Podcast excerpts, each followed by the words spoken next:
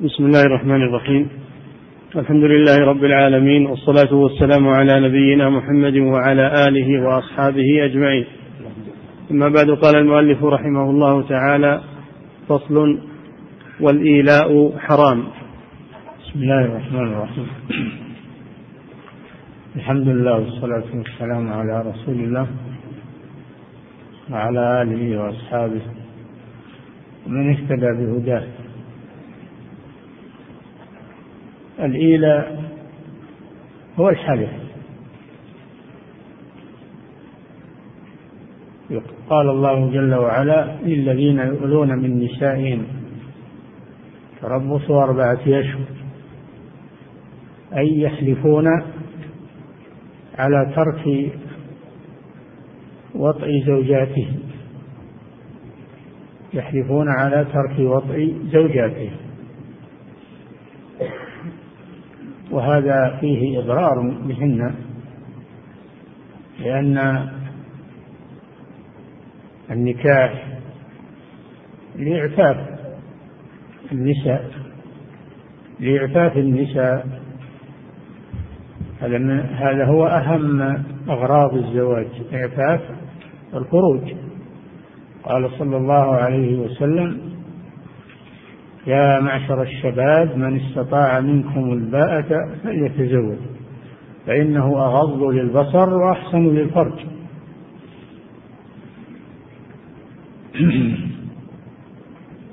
وهذا فيه مصلحة عظيمة. والمرأة لها رغبة فيه كما للزوج فيه رغبة.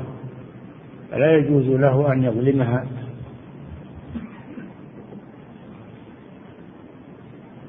بل يجب عليه أن يعطيها حقها من العشرة ومن غيرها. إذا حلف هذا حرام عليه. حرام عليه أن يولي أي أن يحلف. لكن إذا وقع منه ذلك فإنه عاص. وقد أعطاه الله مهلة أربعة أشهر. فإن رجع عن يمينه وكفر عن يمينه جامع زوجته قبل أربعة أشهر فإن الله غفور رحيم. وإن مضت الأربعة ولم يحصل منه فيئة ورجوع وطالبت هي بحقها فإن الحاكم يستدعيه. فيقول له إما أن تكفر عن يمينك وتطأ زوجتك وإما أن تطلق. فإن أطاع وكفر عن يمينه فاء إلى زوجته فإن فاءوا فإن الله غفور رحيم. يعني رجعوا. وإن أبى فإنه يلزم بالطلاق. يلزمه القاضي بالطلاق. دفعا للضرر عنها. فإن أبى أن يطلق طلق عليه الحاكم. لأن الحاكم يقوم مقام الممتنع. يطلق عليه لأجل دفع الضرر عن المرأة. هذا هو الإيلاء. وهذا حكمه وأحكامه في القرآن الكريم. نعم. والإيلاء حرام. حرام أن يولي وأن يحلف نعم. وهو حلف زوج عاقل يمكن. هذا تعريفه. نعم. وهو وهو حلف زوج عاقل يمكنه الوطء بالله نعم. بالله أو صفة من صفاته. يحلف بالله أو بصفة من صفاته لأن الحلف لا يجوز إلا بالله جل وعلا. كان يقول والله أو بصفة من صفات الله كأن يقول وعزة الله قدرة الله ووجه الله ما أشبه ذلك من صفات الله الذاتية أو أو الفعلية. نعم. وهو حلف زوج عاقل يمكنه الوطء بالله أو صفة من صفاته على ترك وطء زوجته الممكن في قبل أبدا أو مطلقا أو فوق أربعة أشهر. أن يحلف على ترك وطء زوجته أبدا لم يوقته أو وقته بأكثر من أربعة أشهر. أما إذا حلف على دون أربعة أشهر فليس فهذا ليس بمول. نعم. فمتى مضى أربعة أشهر من يمينه ولم يجامع فيها بلا عذر أمر به؟ فإن أمر به أي بالوضع نعم. أمر به فإن أبى أمر بالطلاق. نعم. فإن امتنع طلق عليه حاكم. نعم. ويجب بوطئه كفارة يمين. نعم الواجب عليه كفارة يمين سواء رجع هو من نفسه أو رجع بعدما استدعاه الحاكم ورجع وأطاع. عليه كفارة يمين. المذكورة في قوله تعالى فكفارته إطعام عشرة مساكين. من أوسط ما تطعمون أهليكم أو كسوتهم أو تحرير رقبة. فمن لم يجد فصيام ثلاثة أيام. ذلك كفارة أيمانكم إذا حلفتم.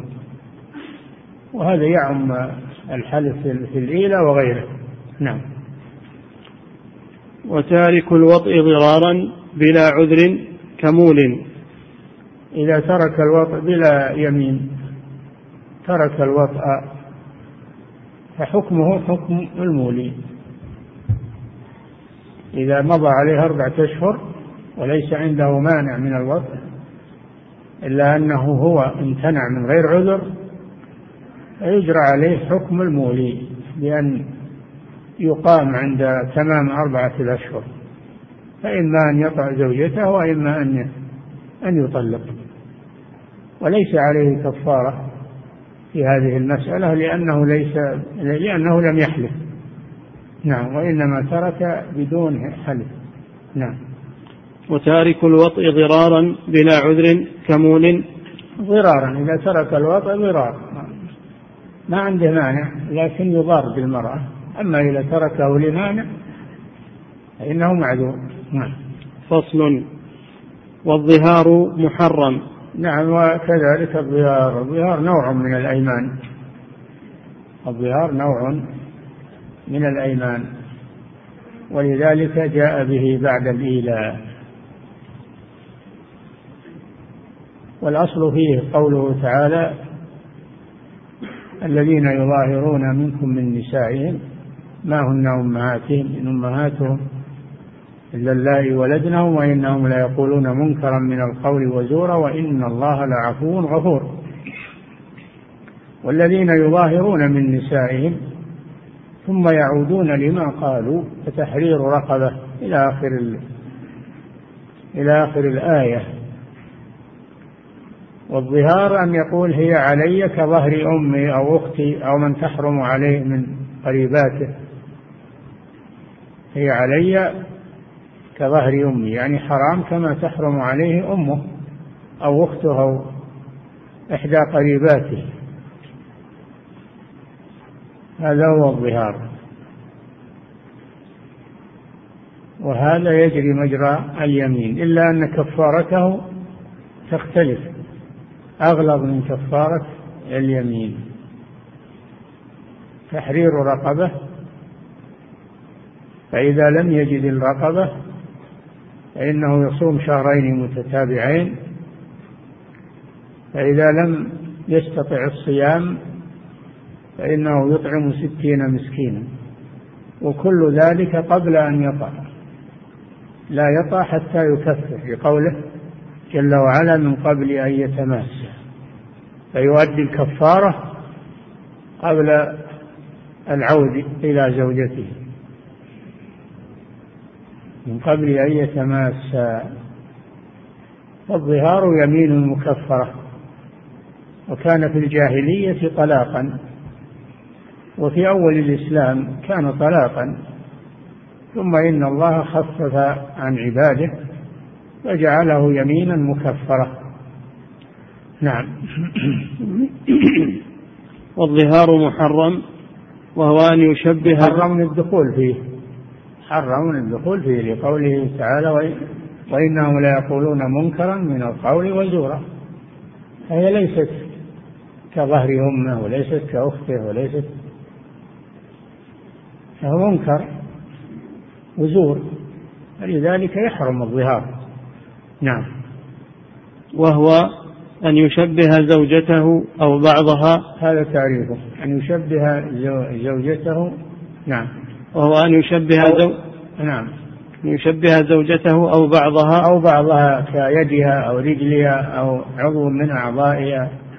نعم. بمن تحرم عليه أو بعضها. كأن يقول أنت علي كظهر أمي أو أو جسمك أو يدك أو رجلك علي كرجل أمي أو أختي. نعم. أو برجل مطلقا. أو يشبهها برجل مطلقا سواء كان الرجل من أقاربه أو من غير أقاربه لأن الرجل ليس محلا للوطئ فهو ظهار هو ظهار لأن قصده الامتناع من الجماع. نعم. لا بشعر وسن أما إذا شبهها بما هو في حكم المنفصل كالشعر قال أنت علي كشعر أمي أو كظهرها أو كريقها. هذا ليس بظهار لأن هذه أشياء في حكم المنفصل. نعم. لا بشعر وسن وظفر وريق ونحوها. نعم فليس بظهار لأن هذا له حكم إما منفصل كالريق وإما في حكم المنفصل كالشعر والظفر. نعم. وإن قالته لزوجها. إذا هي قالت أنت علي كظهر أمي هذا ليس بظهر لأن الظهار إنما هو للأزواج وهو الذي ورد به القرآن. فإذا قالت هي ذلك ليس بظهار.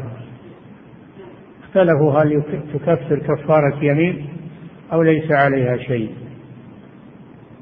والمذهب أن عليها كفارة يمين. نعم. وإن قالته لزوجها فليس بظهار وعليها كفارته.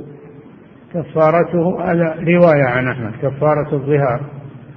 والرواية الثانية أن عليها كفارة يمين فقط وهذا هو الأرجح. نعم وهو المفتى نعم. وعليها كفارته بوطئها مطاوعة. إذا مكنته من نفسها لأنها لأنها رجعت عن يمينها. نعم. ويصح ممن يصح طلاقه. الطلاق الظهار إنما يصح ممن يصح طلاقه وهو الزوج. وهو الزوج. فإن ظاهر غير الزوج فلا, فلا حكم له. نعم. ولو فلو إنه ظاهر منها قبل أن يتزوجها قال إن تزوجت فلانة فهي علي كظهر أمي. هذا لا حكم له لأنه حين الظهار ليس بزوج. نعم. ويحرم عليهما وطء ودواعيه قبل كفارته. يحرم عليهما وطء يعني إذا صدر الظهار من الزوج فإنه يمتنع من الوطء. حرام عليه حتى يؤدي الكفارة. وكذلك دواعي الوطء من القبلة واللمس وغير ذلك حتى يؤدي الكفارة. قوله تعالى من قبل أن يتماسا نعم. ويحرم عليهما وطء ودواعيه قبل كفارته وهي عتق, عتق رقبة. فإن لم يجد فصيام شهرين متتابعين. فإن لم يستطع فإطعام ستين مسكينا. إذا لم يجد الرقبة إما أنه ليس عنده قيمتها وإما أو وهو لا يملكها وليست عنده قيمتها أو أن الرق لا يوجد. الرق لا يوجد لعدم وجود الجهاد في سبيل الله مثل وقتنا هذا. حينئذ يعدل الخصلة الثانية وهي صيام شهرين متتابعين. نعم. فإن لم يستطع فإطعام ستين مسكينا. فإن لم يستطع الصيام. لم يستطع. وليس المراد أن الصيام يشق عليه أو أنه كسلان عن الصيام. هذا لا يعذر لا بد من الصيام. لكن إذا لم يستطع الصيام لمرض أو مانع يمنعه من الصيام فإنه يعدل إلى الخصلة الثالثة وهي إطعام ستين مسكينا. فهي على الترتيب. أولا العتق إذا أمكن ثانيا الصيام إذا لم يمكن العتق ثالثا الإطعام إذا لم يستطع الصيام. نعم. ويكفر كافر بمال. الكافر يكفر بمال لأنه لا يصح منه الصيام ولا العتق لأن العتق عبادة وقربة وكذلك لا يصح منه الصيام لأن الصيام يشترط عبادة ويشترط له الإسلام لم يبقى إلا المال فيكفر بالمال. كفر بالمال. يعني يطعم ستين مسكينا. نعم. ويكفر كافر بمال وعبد بالصوم. وإذا كان وإذا كان المظاهر عبدا مملوكا فإنه لا مال له يعتق منه. لا مال له يعتق منه. آه، لا يستطيع الرقبة ولا إطعام ستين مسكين لأنه ليس له مال. لا يبقى له إلا الصوم يصوم شهرين متتابعين. نعم. وشرط في رقبة كفارة. الكفارة التي يعتقها يشترط لها شروط. نعم. وشرط في رقبة كفارة ونذر عتق مطلق إسلام. إي نعم إذا نذر أن يعتق رقبة أو كان عليه كفارة يمين أو كفارة نذر نذر أن يعتق أو كفارة ظهار أو كفارة قتل خطأ يشترط فيها الإيمان. يعتق رقبة مؤمنة. ألا يعتق رقبة كافرة. نعم. تحرير رقبة مؤمنة من قبل أن يتماسى نعم. وشرط في رقبة كفارة ونذر عتق مطلق إسلام وسلامة من عيب. كذلك الشرط الثاني السلامة من العيوب المخلة بالعمل. المخلة بالعمل. فإذا كانت الرقبة فيها عيب لا تستطيع معه الكسب والعمل فإنها لا تجزي لأنها لا تستفيد من عتقها. العتق يستفيد منه العتيق لأنه يكسب ويشتغل ويتاجر. ويطلب الرزق. إذا كان عاجزا فإنه لا يصح جعله كفارة. نعم. وسلامة من عيب مضر بالعمل ضررا بينا. أما إذا كان العيب لا يضر بالعمل وفيه عيب لكنه لا يمنع من العمل فلا بأس بعفه نعم. ولا يجزئ التكفير إلا بما يجزئ فطرة. إذا إذا إذا كفر بالإطعام فيشترط في الطعام أن يكون مما يجزئ في فطرة رمضان في زكاة زكاة الفطر. أن يكون من طعام البلد المعتمد في البلد. نعم. ويجزئ من البر مد لكل مسكين ومن غيره مدان. نعم. إذا إذا كفر من البر فيكفي ربع الصاع. مد. وإن وإن كفر بغيره من الأرز أو من الذرة أو من أو من التمر أو فإنه لابد من نصف صاع يكون يكون من مدين. نصف صاع. نعم. فصل. ويجوز هذا مقدار الكفارة للمسكين الواحد. نعم. فصل. ويجوز اللعان هذا باب اللعان. واللعان هو أيمان مكررة أيمان مكرمة مكررة مختومة باللعنة أو بالغضب من الحالف. هذا هو اللعان سمي لعانا لوجود اللعن أن أن أن الحالف يلعن نفسه في آخره إن كان من الكاذبين. وسببه أن يرمي امرأته بالزنا. الله جل وعلا جعل حد القذف في من يرمي آه، الناس. من يرمي المسلمين بالزنا والذين يرمون المحصنات ثم لم يأتوا بأربعة شهداء فاجلدوهم ثمانين جلدة.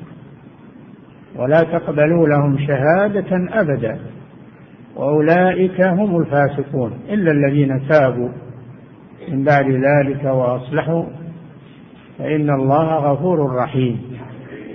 فإذا قال لمسلم يا زاني أو يا لوطي أو قال فلان زنى أو فعل اللواط فإنه إذا طالب المقذوف إذا طالب المقذوف بحقه يؤتى بالقاذف فيقال إما أن تأتي بأربعة شهود يشهدون على صحة ما قلت أنهم رأوا رأوا هذه الجريمة بأعينهم شاهدوها بأعينهم شاهدوا ذكره في فرجها مشاهدة فإذا جاء بأربعة شهداء عدول يشهدون بذلك سقط عنه الحد. لأنه أثبت ما قال. وإذا لم يأتي بأربعة افرض أنه جاب ثلاثة ما جاب الرابع فإنه يجلد. ثمانين جلدة وأيضا يحكم عليه بالفسق. ولا تقبل شهادته. لأن أعراض المسلمين لها حرمة. لا يجوز أن الإنسان يطلق لسانه بالقذف بالفواحش. صيانة لأعراض المسلمين الذين يرمون المحصنات ثم لم يأتوا بأربعة شهداء أجلدوهم ثمانين جلد لكن الزوج إذا قذف زوجته ما يستطيع يجيب أربعة شهود. يعني زوجته في بيته في ما يستطيع أن يجيب أربعة شهود.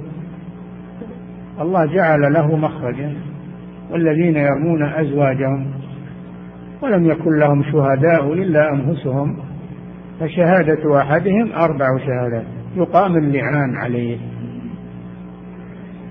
يقام عليه اللعان. فيشهد أولا ثم تشهد هي أولا بتكذيبه ثم يفرق بينهما. ويسقط عنه الحد. اللعان يسقط عنه الحد. إذا تم. وكذلك إذا أراد أن يتبرأ من الولد إذا أراد أن يتبرأ من الولد فإنه يذكره في اللعان وأن هذا الولد ليس مني. وأن هذا الولد ليس مني فيبرأ منه حينئذ. نعم. فاللعان يراد لأمرين إما لإسقاط الحد وإما للتبري من الولد. نعم. ويجوز اللعان بين زوجين بالغين عاقل. بين زوجين بين زوجين. أما إذا إذا قذف وهو غير زوج فهذا كما سبق. إما أن يأتي بأربعة شهود وإما أن يجلد ثمانين جلدة ويعتبر فاسقا. نعم. بين زوجين بالغين. أما الأطفال فيما بينهم فلا فلا حكم للقذف في هذا. شرط البلوغ للقاذف وللمقذوفة شرط لهما البلوغ. نعم. بين زوجين بالغين عاقلين. أما المجانين والمعتوهين فلا يؤاخذون ولا ولا يعتبر ذلك قذفا لعدم مؤاخذتهم نعم. ويجوز اللعان بين زوجين بالغين عاقلين لإسقاط الحد. هذا الغرض من إسقاط حد القذف. نعم. فمن قذف صلى الله عليه وسلم لمن قذف زوجته قال البينة أو حد في ظهرك يعني يأتي بالبينة وإلا فلا بد من الحد في ظهرك نعم. فمن قذف زوجته لفظا وكذبته لفظا تلفظ بهذا. قال هي زانية. زوجته تزني. نعم. وكذبته فله أما إذا وافقته فليس عليه شيء. إذا صدقته فليس عليه شيء. نعم. فله لعانها بأن يقول أربعا أشهد بالله إني إني لصادق فيما رميتها به من الزنا. نعم يأتي به الحاكم هو وإياها ثم يوقفه واقفا ثم يشهد على نفسه أربع مرات والخامسة يدعو على نفسه باللعنة إنه لمن الصادقين. وهي ثم تقوم هي يقيمها الحاكم تشهد أربع شهادات إنه لمن الكاذبين فيما رماها به. والخامسة أن غضب الله عليها إن كان من الصادقين. نعم هذا اللعان ويكون هذا بمشهد يكون هذا بمشهد من المسلمين. نعم.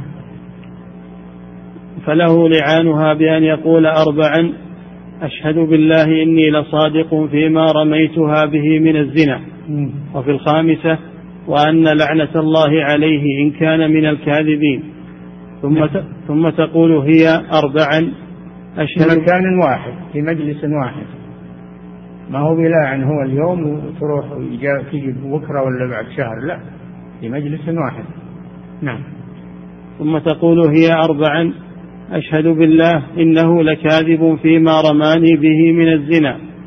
وفي الخامسة وأن غضب الله عليها إن كان من الصادقين. فإذا تم سقط الحد. فإذا تم اللعان بنصابه وصفته سقط الحد عنه حد القذف. نعم. فإذا تم سقط الحد وثبتت وسقط الحد عنها أيضا. سقط الحد عنه حد القذف وسقط عنها حد الزنا. نعم. فإذا تم سقط الحد وثبتت الفرقة المؤبدة. آه تكون الفرقة تلقائية ما يطلقها. هي تفترق منه تلقائيا بتمام اللعان. وتكون فرقة مؤبدة لا يراجعها أبدا ولا يتزوجها في المستقبل. فرقة مؤبدة. نعم. وثبتت الفرقة المؤبدة وينتفي الولد بنفيه. إذا نفاه. أما إذا لم ينف فالولد للفراش ولو قذفها ولم ينفي الولد فالولد للفراش كما قال صلى الله عليه وسلم. نعم. ومن أتت زوجته بولد بعد نصف سنة منذ أمكن اجتماعه بها أو لدون أربع سنين منذ أبانها ولو ابن عشر لحقه نسبه. هذا ما يلحق به النسب. خرج من اللعان إلى ما يلحق به النسب. النسب يلحق بإمكان إلحاقه بالزوج. فإذا كانت المرأة تحته وأتت بولد لستة أشهر منذ أمكن اجتماعه بها فهو ولده لأن أقل مدة الحمل ستة أشهر. وإن كانت مطلقة ليست عنده وأتت بولد فهو يلحقه إلى مدة أربع سنين لأن أكثر مدة الحمل أربع سنين يمكن يبقى الحمل في البطن أربع سنين وجد هذا. هذا يمكن إلحاقه به. مهما أمكن إلحاق الولد وحفظ نسبه فهو واجب. أما إذا جاءت به إلى أقل من ستة أشهر منذ أمكن اجتماع بها فهذا ليس منه. أو أتت به بعد خمس سنين منذ فارقها فهذا ليس منه. نعم. ومن أتت زوجته بولد بعد نصف سنة منذ أمكن اجتماعه بها. نعم. أو لدون أربع سنين منذ أبانها. ولو ابن عشر.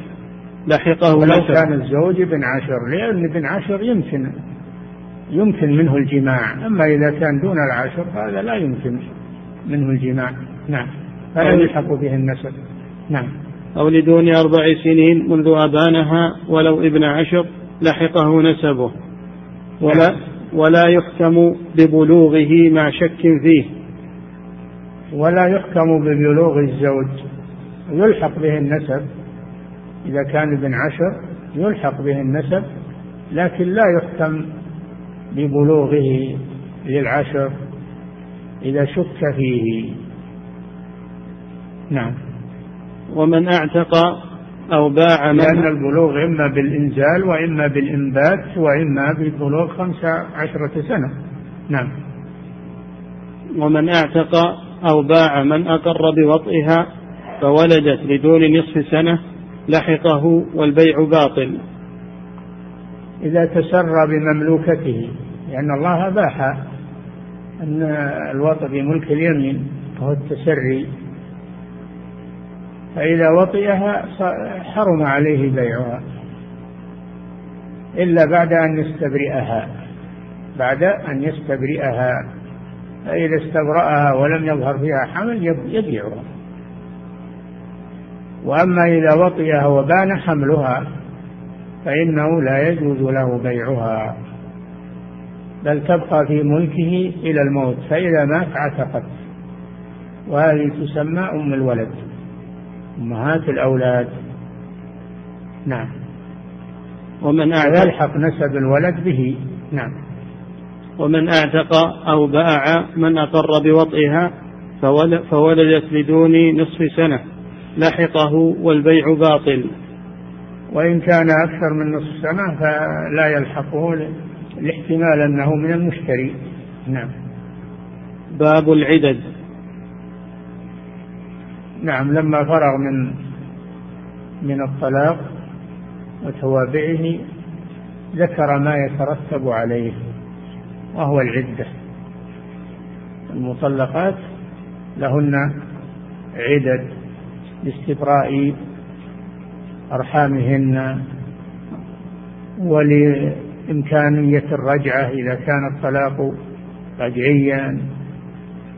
فالمطلقات لهن عدد والعدة فيها مصالح عظيمة حفظ الأنساب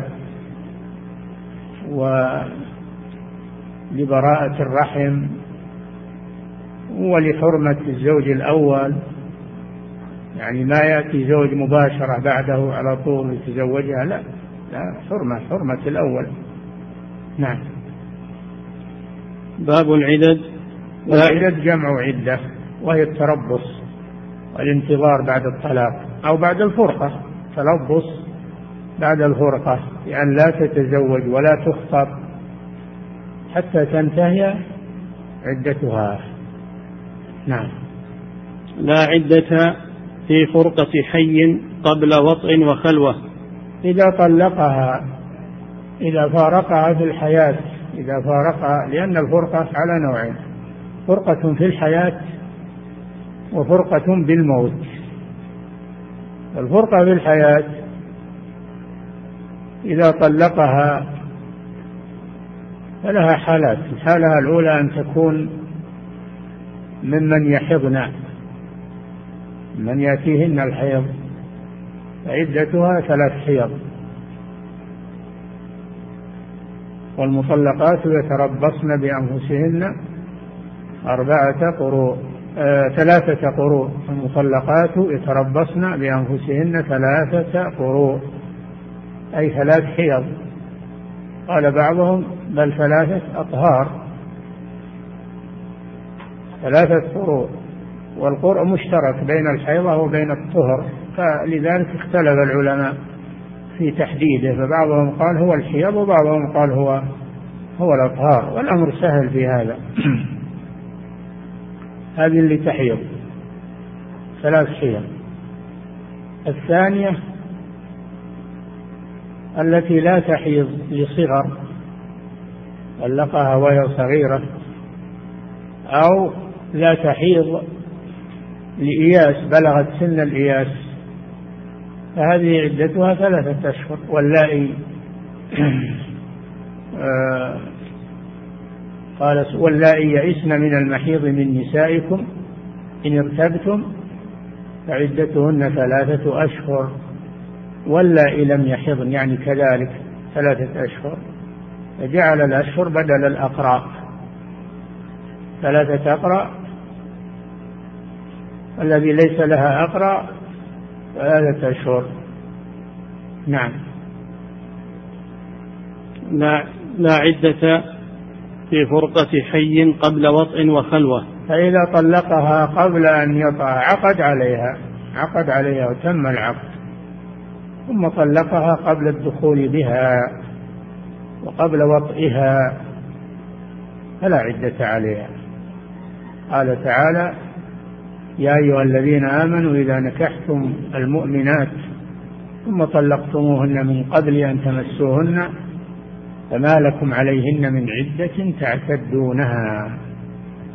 المطلقة قبل الدخول ليس عليها عدة إنما العدة بعد الدخول. نعم. وشرط لوطء كونها يوطأ مثلها وكونه يلحق به الولد.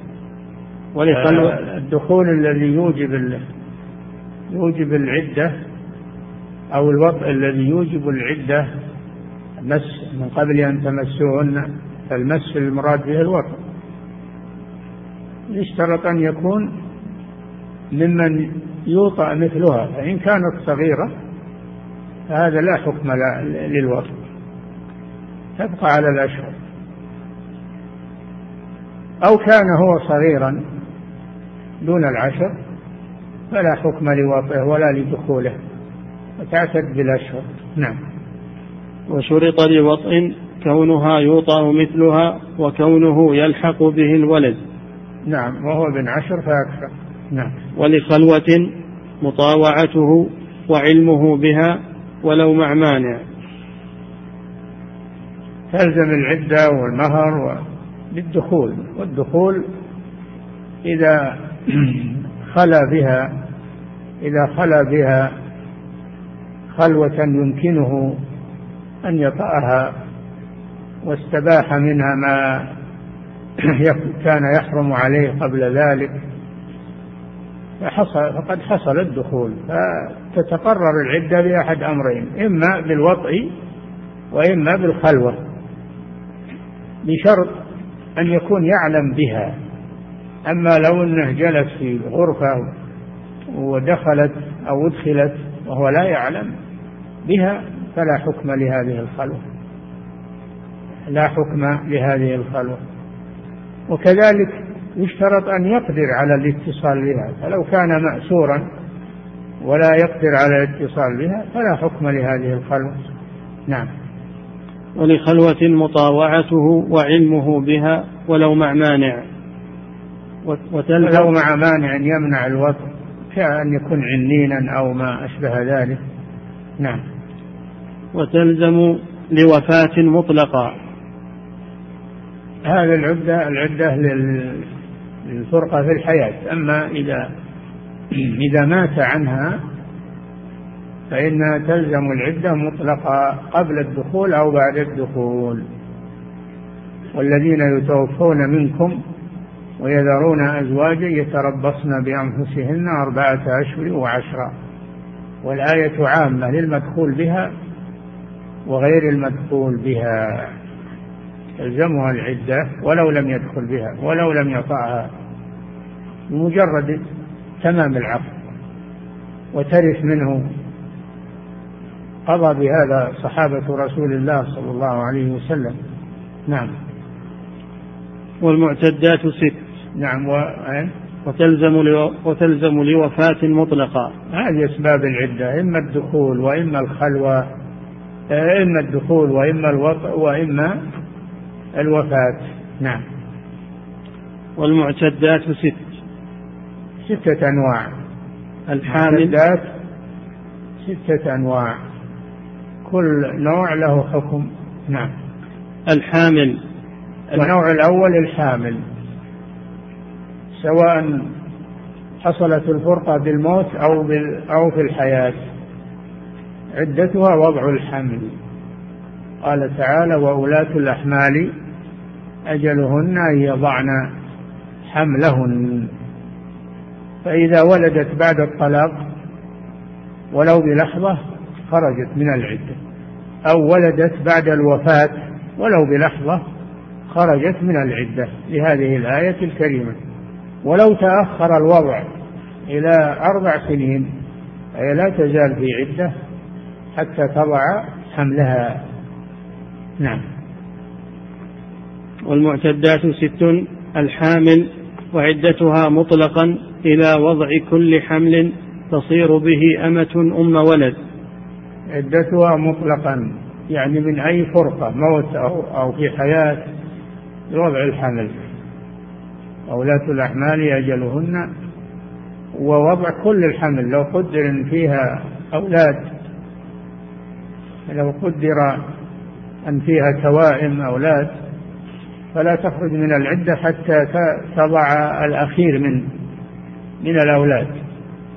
تضع الولد الأخير من الأولاد. وضع كل حملها. نعم. إلى وضع كل حمل تصير به أمة أم ولد. تصير به أمة أم ولد. والحمل الذي يوجب وضعه الخروج من العدة ما هو بكل حمل.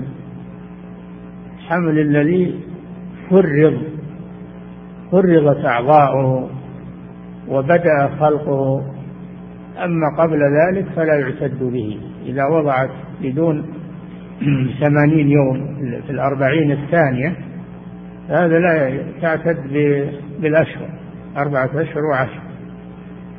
أما إذا وضعته وقد فرض فرضت أعضاؤه وتبين فيه خلق إنسان فإنها تخرج به من العدة. تخرج به من العدة. وأقل مدة يحصل فيها تفريض الأعضاء وتخطيط المولود واحد وثمانين يوم. إذا دخل في الأربعين الثالثة إن أحدكم يجمع خلقه في بطن أمه أربعين يوما نطفة.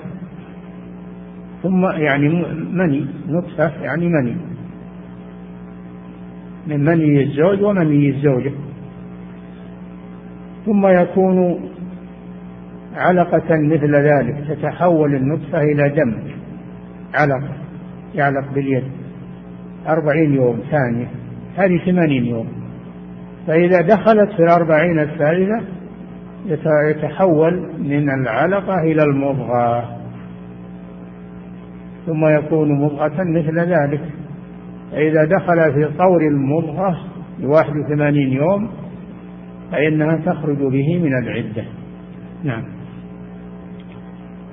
إلى وضع كل حمل تصير به أمة أم ولد. وهو هذا الذي تبين فيه خلق إنسان.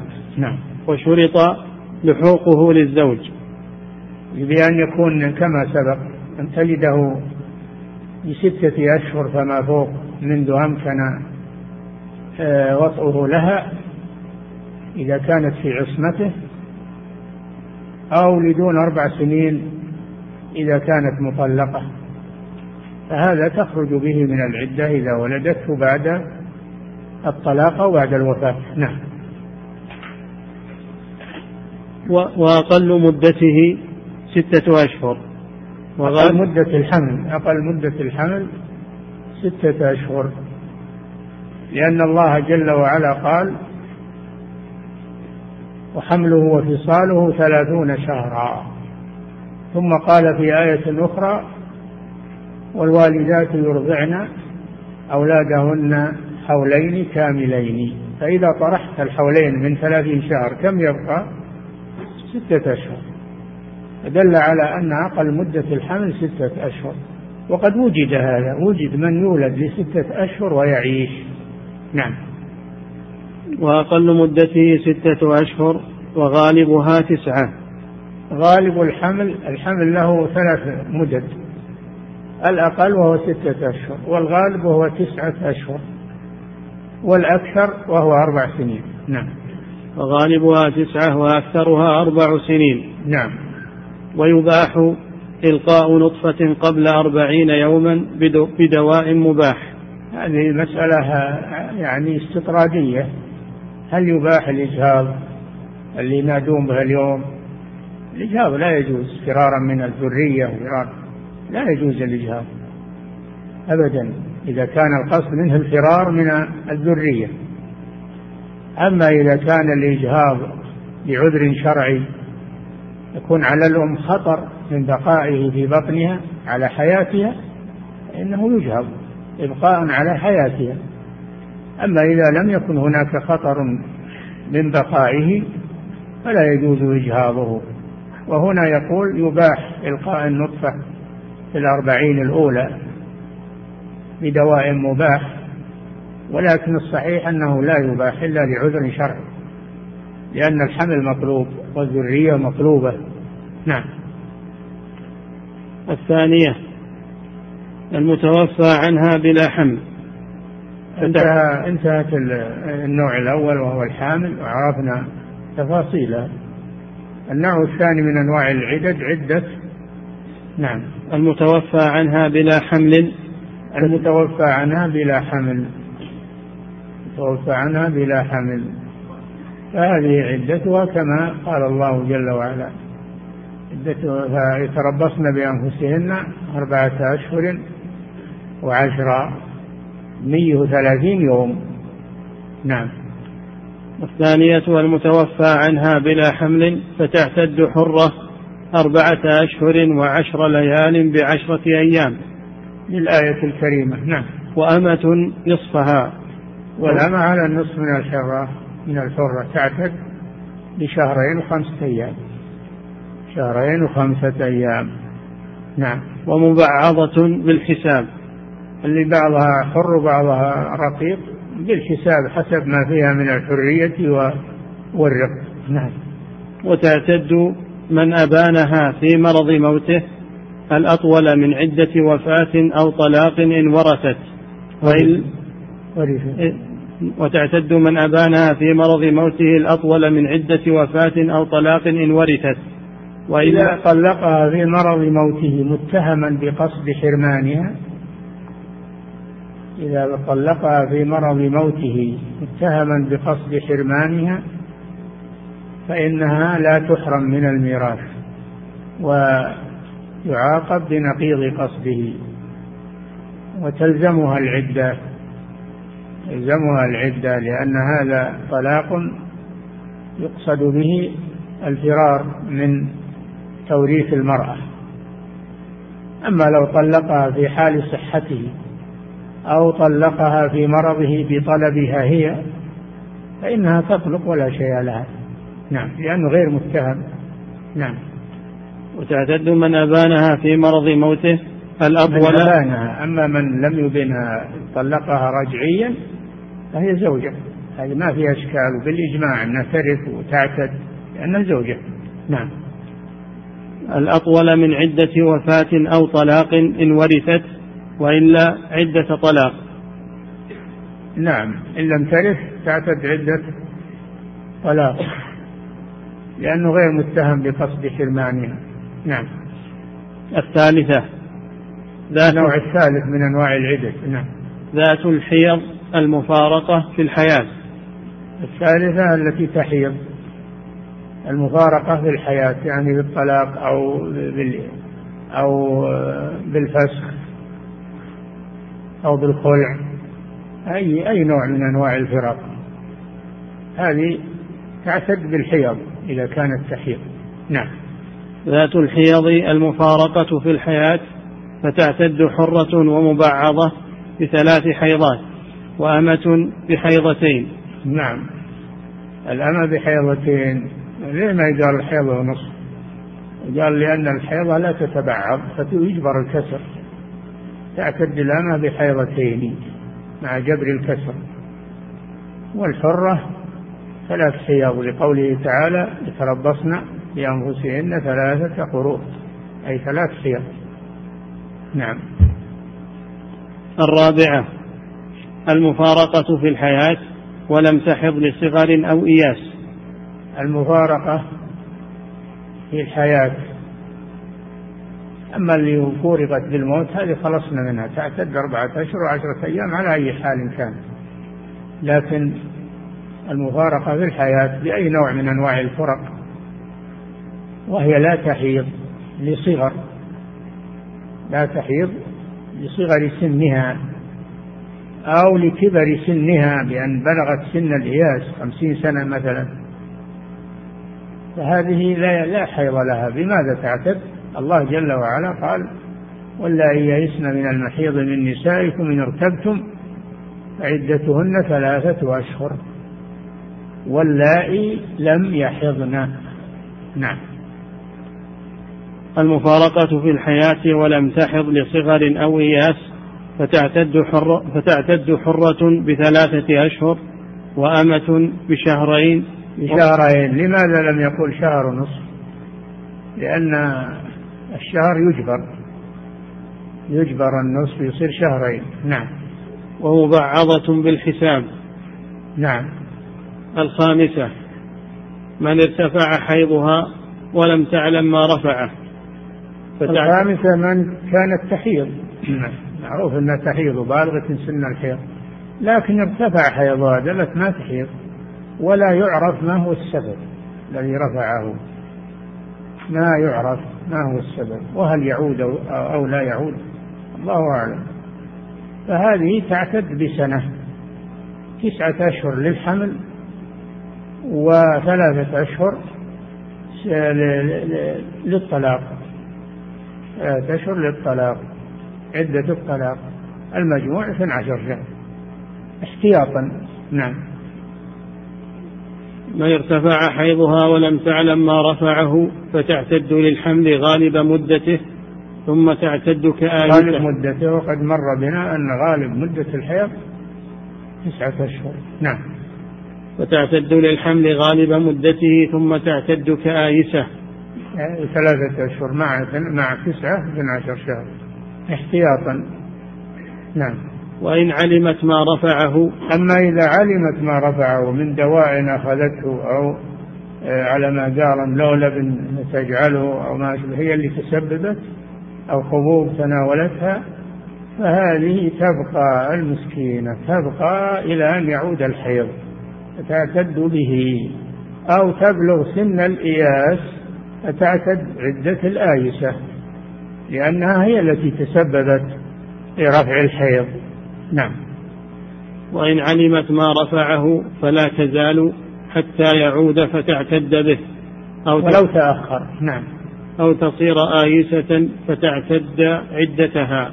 عدة الآيسة. نعم.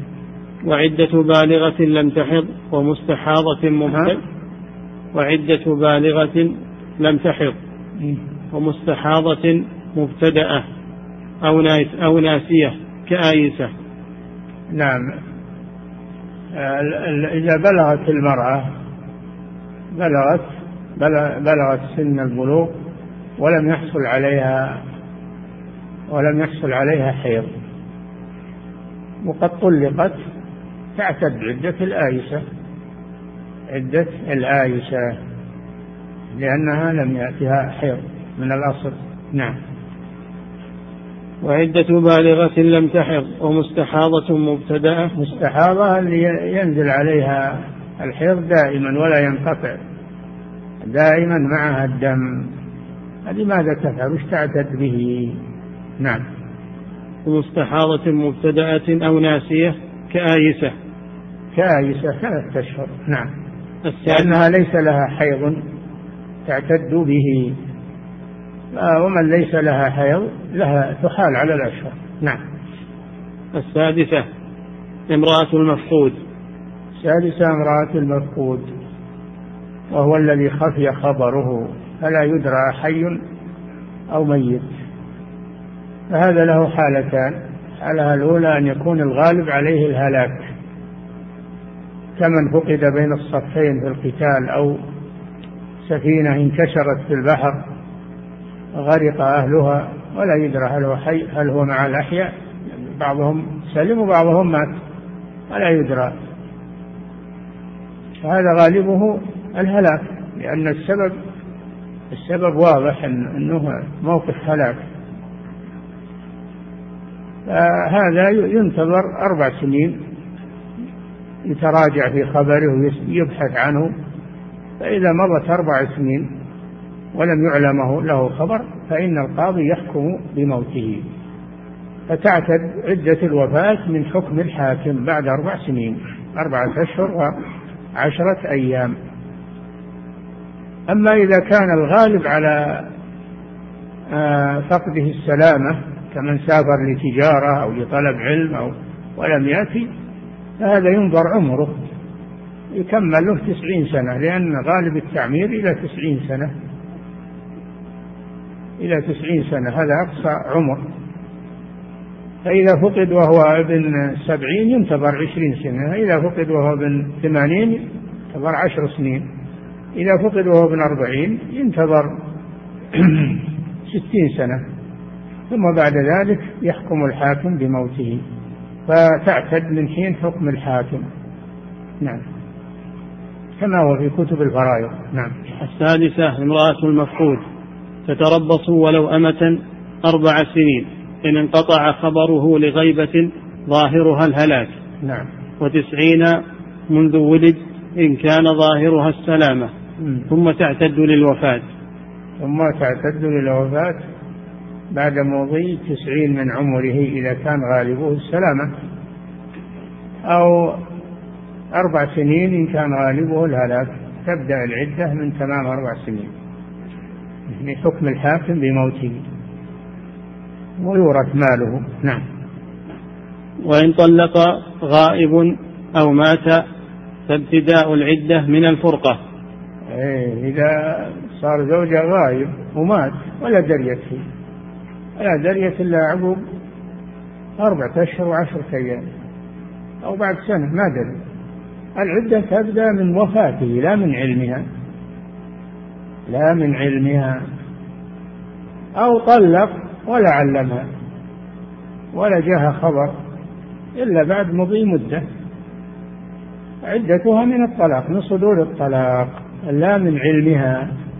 نعم. وإن طلق غائب أو مات فابتداء العدة من الفرقة. من حصول الفرقة بموت أو طلاق لا من علمها. نعم. وعدة من وطئت بشبهة أو زنا كمطلقة إلا إلا أمة غير مزوجة فتستبرأ فتستبرأ بحيضة. من وطئت بشبهة بغير نكاح. نكاح شرعي شبهة يعني غلط غلط فيها يظنها زوجته. تعتد مثل المطلقة. لثلاث حيض أو على التفصيل السابق. آه هذه شبهة أو وطئت بزنا والعياذ بالله. هذه عليها عدة لئلا تكون رحمها مشغول بالحمل. هذه مثل المطلقة. تعتد بثلاث حيض أو ما يقوم مقامها.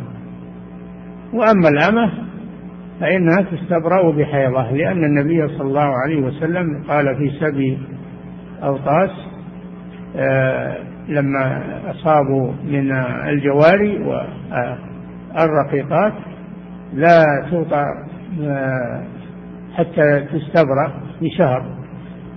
نعم أو بحيضة. نعم. وعدة من وطئت بشبهة أو زنا كمطلقة إلا أمة غير مزوجة فتستبرأ بحيضة. حيضة واحدة إذا كانت من ذوات الحيض. للعلم ببراءة رحمها. قوله لا توطى مزوجة حتى تحيض. نعم. يعني حيضة تحيض حيضة. هذه الأمة المسبية الأمة المسبية. تستبرأ لئلا يكون في بطنها حمل من سيدها. نعم. وإن وطئت معتدة بشبهة أو زنا. يكفي نقف عند هذا هذا تداخل العدد بعضها مع بعض. نعم.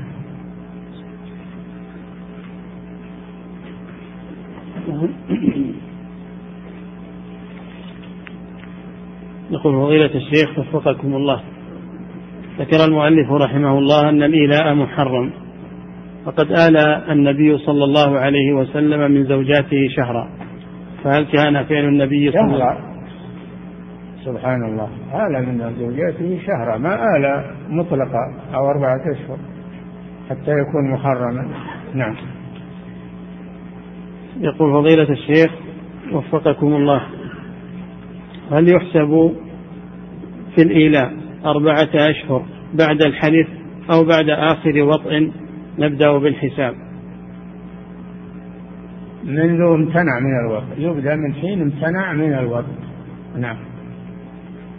يقول فضيلة الشيخ وفقكم الله عند قول المؤلف رحمه الله هو الحلف بالله أو صفة من صفاته. ذكر المحشي في الحاشية على قوله أو صفة من صفاته قال كالرحمن والرحيم ورب العالمين. فهل هذا القول صحيح؟ هذا باسم من أسمائه هذه أسماء. الصفة كالرحمة والعزة وما أشبه ذلك. نعم. يقول فضيلة الشيخ وفقكم الله إذا قال الرجل لزوجته تهديدا أسكتي مثلا وإلا أسكتي وإلا طلقتك فهل هذا يحسب طلاقا؟ لا ما بعد طلقها إلى الآن.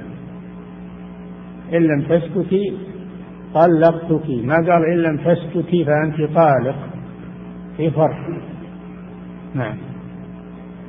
يقول فضيلة الشيخ وفقكم الله من طلق امرأة قبل الدخول فهل تدين بينونة كبرى أم صغرى؟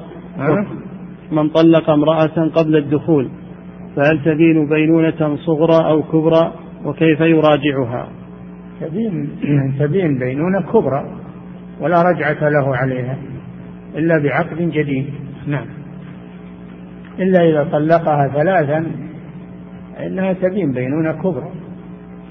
وصلتني رسالة يقول حفظكم الله إن رأيتم تنبيه الطلاب بإجازة الأسبوع القادم نقول لا مانع الأسبوع القادم ليس فيه دروس نظرا للإجازة وتفرق الناس. نعم.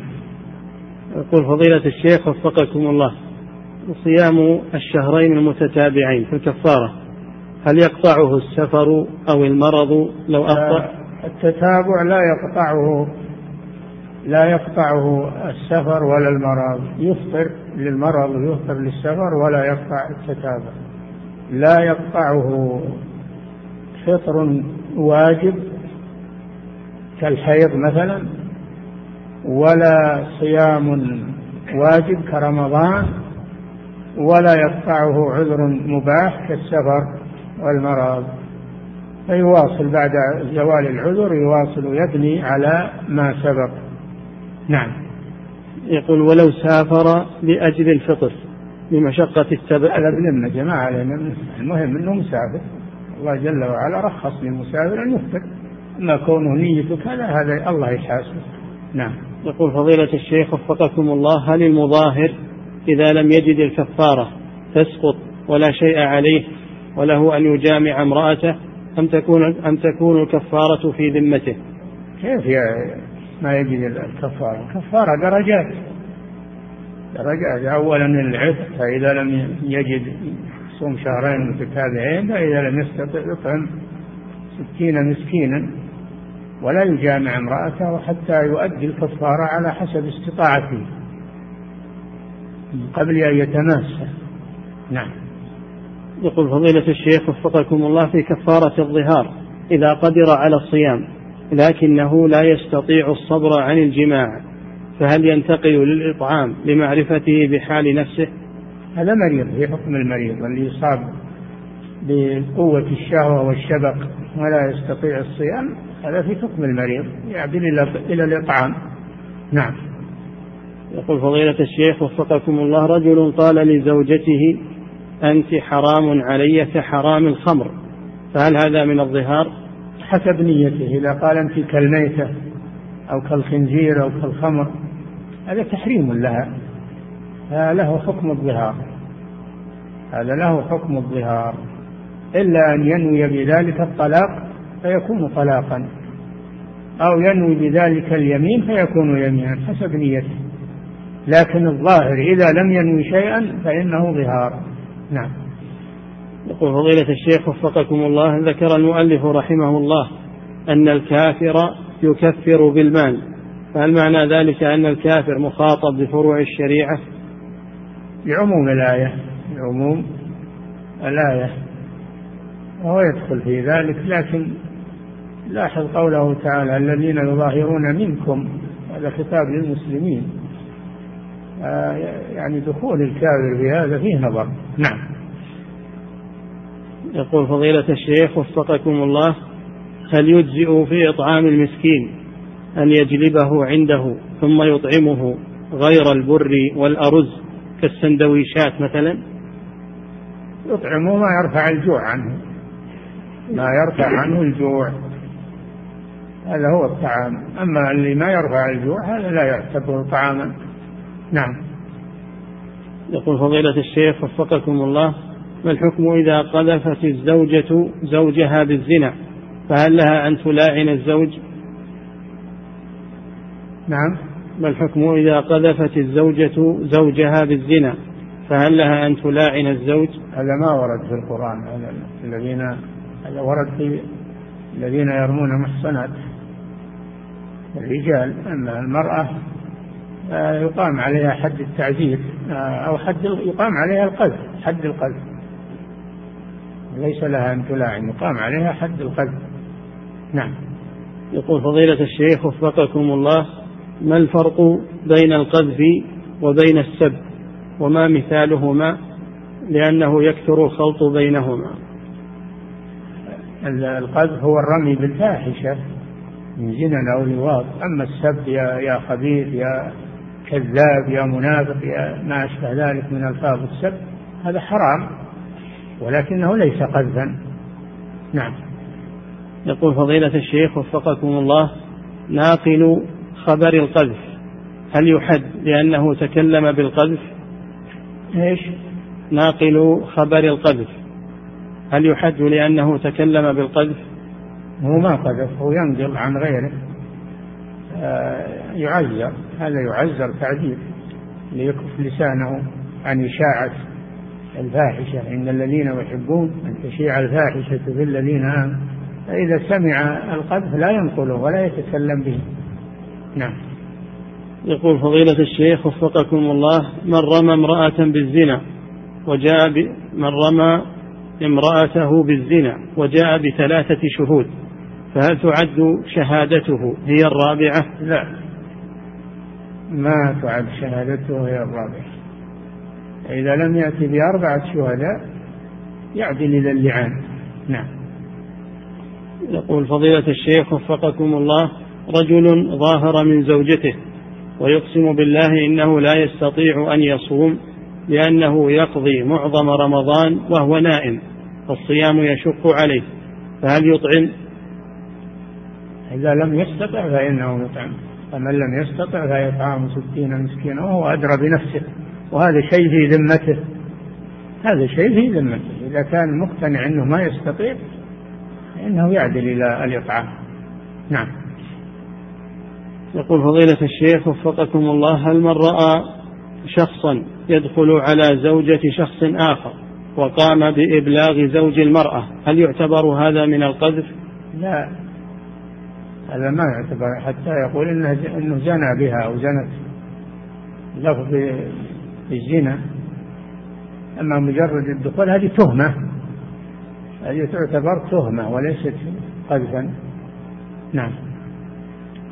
يقول فضيلة الشيخ وفقكم الله ما الحكمة من جعل الشارع حد الزنا ثبوت حد الزنا لا بد له من أربعة شهود؟ وأن يروا ذلك بيانا عيانا. نعم لأجل حفظ أعراض المسلمين. لأجل حفظ أعراض المسلمين عن عن القذف و عن الإخلال بحرمة المسلم. هذه زيادة تحفظ نعم. يقول فضيلة الشيخ وفقكم الله. هل تقبل آلات التصوير في الشهادة على فعل الفاحشة؟ لا. التصوير حرام يا أخي ما يجوز. فعله أصلا ما يجوز. فكيف تتخذه بينة؟ نعم. ولا يجوز لك تصور الفاحشة أيضا لأن هذا من إشاعة الفاحشة. ما يجوز لك تصورها نعم. يقول فضيلة الشيخ وفقكم الله هل هل الحكم في الإيلاء كالظهار؟ في أنه يحرم عليه أن يطأ زوجته حتى هل إيش؟ هل الحكم في الإيلاء كالحكم في الظهار؟ في أنه يحرم عليه أن يطأ زوجته حتى يكفر عن يمينه ثم يطأ؟ لا ليس هذا. له أن يكفر قبل الوطء أو يكفر بعد الوطء ما ما في مانع لأن الله لم يرتب هذا. نعم. يقول فضيلة الشيخ وفقكم الله كلمة علي الحرام. هل هي من باب الإيلاء أم من باب الظهار؟ حرام مطلقة. لازم يبين نيته وش الحرام من من زوجته من الطعام من الثوب من يبين لازم يبين. فإذا لم يعني يستحضر نيته يكون عليه كفارة يمين. نعم. يقول فضيلة الشيخ وفقكم الله من يبحث عن عتق الرقبة في بعض البلدان التي يذكر فيها عتق الرقاب. فهل يجب عليه أن يعتق في هذه الحال رقبة إن وجد؟ إذا ثبت شرعا أن هذا رقيق رقيق شرعي فهذا فهذا لا بأس. أما إذا لم يثبت وإنما من باب الاحتيال وأخذ الأموال هذا لا يبرئ الذمة. هذا لا يبرئ الذمة. نعم. يقول فضيلة الشيخ وفقكم الله فاحشة اللواط هل هي كفاحشة الزنا لأنه لا بد من أربعة شهود؟ اللواط أشد والعياذ بالله من الزنا أشد جريمة وإثما ولكن من ناحية القذف هو كالزنا لا بد يقيم أربعة شهود على ما قال. نعم. يقول فضيلة الشيخ وفقكم الله هل للملاعن أن يتزوج هذه المرأة بعد زوج آخر؟ لا. فرقة مؤبدة يقول لك. فرقة مؤبدة لا يتزوجها أبدا طول الحياة. نعم. يقول فضيلة الشيخ وفقكم الله المرأة التي تطلق قبل الدخول فهل يجوز أن يراجعها بعقد ومهر جديدين؟ إيش؟ المرأة التي تطلق قبل الدخول فهل يجوز أن يراجعها بعقد ومهر جديدين؟ لا بد من هذا. لا بد أنه يتزوجها بعقد جديد ومهر جديد. لأن الأول العقد الأول زال بما فيه. نعم. يقول فضيلة الشيخ وفقكم الله. إذا شهد, إذا شهد ثلاثة على رجل بزنا أو لواط وهم كذبة فهل يقام عليهم الحد جميعا؟ بلا شك. الشهود إذا لم يتم النصاب يجلدون لأنهم قذفة. نعم. يقول فضيلة الشيخ وفقكم الله ولي الزوجة. لذلك يجب على الإنسان يمسك لسانه. ما ما يتكلم بهذه الأمور. إلا إذا توافرت الشروط على ثبوتها. والله جل وعلا يريد لعباده الستر. ويريد النزاهة لكلامهم وألسنتهم. فلا يجوز الكلام في هذه الأمور أبدا. نعم. يقول فضيلة الشيخ وفقكم الله ولي الزوجة إذا وكل أحد الناس بزواج ابنته فهو ولي الزوجة إذا وكل أحد الناس في زواج ابنته وهو موجود في نفس المجلس فقال تقدم يا فلان عني وزوجها فهل يجوز ذلك ويصح؟ نعم لا بأس بذلك. يجوز أن ينيب من يعقد بدله سواء كان حاضرا في المجلس أو غائبا. نعم. يقول فضيلة الشيخ وفقكم الله هل يجوز استخدام ما يسمى بالحمض النووي من أجل معرفة نسب الولد وإثبات الزنا؟ لا إثبات الزنا لا يجوز لأن المطلوب الستر. المطلوب الستر ولا يجوز إثبات الزنا بالحمض النووي. والنسب لا يثبت بالحمض النووي أيضا لأنه ما يثبت النسب إلا بأمور إلا بأمور شرعية يعني يعترف به أو يولد على فراشه يولد على فراشه أو تلحقه القافة القافة الذين يعرفون الشبه فيعمل بقول القافة. نعم. يقول فضيلة الشيخ وفقكم الله ما الحكمة أو العلة في أن الملاعن وهو الزوج يختم لعانه بأن لعنة الله عليه والمرأة تختم بالغضب؟ وهل لو ختم الرجل اللفظ بالغضب والمرأة باللعن؟ لا لا ما يجوز. لازم كل يأتي باللفظ الذي أمره الله به. وخصت المرأة بالغضب لأنها أعظم جرم لأنها قد تكون جاحدة للزنا. فهي تدري عن نفسها.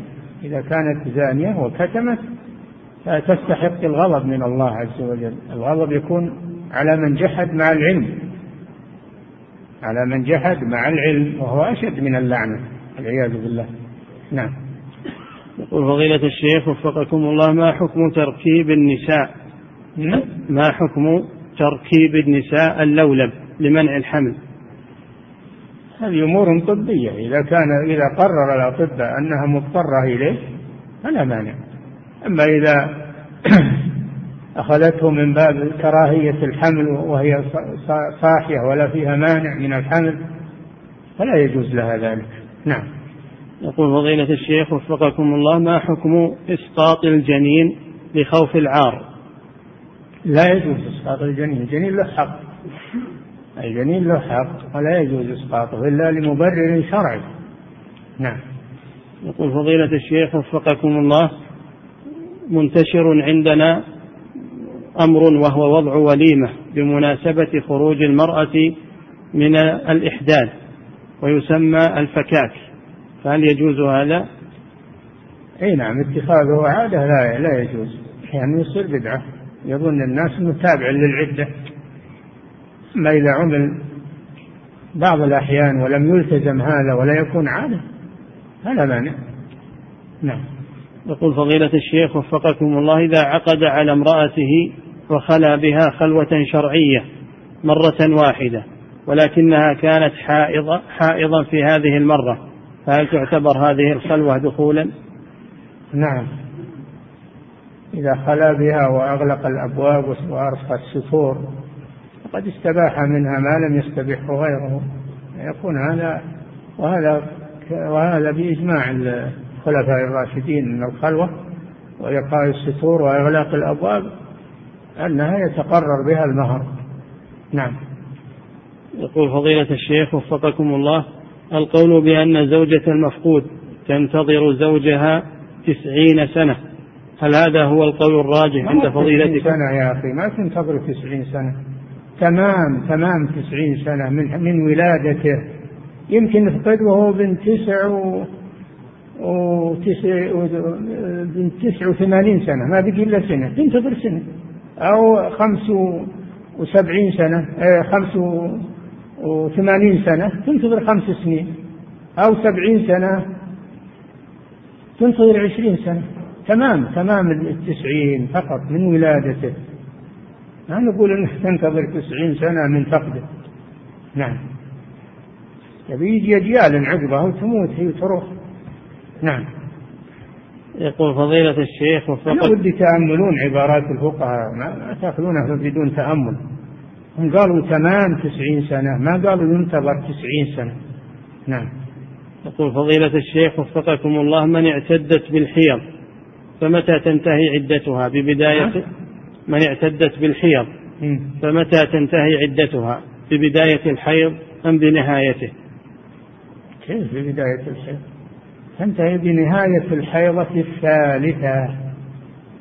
بنهاية الحيضة الثالثة. إذا انقطع الدم من الحيضة الثالثة انتهت العدة. ولكن لا يجوز لزوجها أن يطاها إلا بعد الاغتسال. ولا تقربوهن حتى يطهرن. فإذا تطهرن فأتوهن من حيث أمركم الله. فإذا انقطع الحيض فإنها تخرج من العدة وتصوم وتصلي لكن لا يقربها زوجها حتى إذا لم إذا لم يكن اغتسلت حتى تغتسل. نعم. يقول فضيلة الشيخ وفقكم الله نذرت إن تحقق شيء لي فإن تحقق شيء لي فسأقوم بتحجيج أختي. فهل يشمل هذا نفقة الحج لها مع العلم أنها ليست بحاجة للنفقة؟ إي نعم يلزمك نفقة لأنك التزمت بتحجيجها بما يتبع ذلك من النفقة. يكون عليك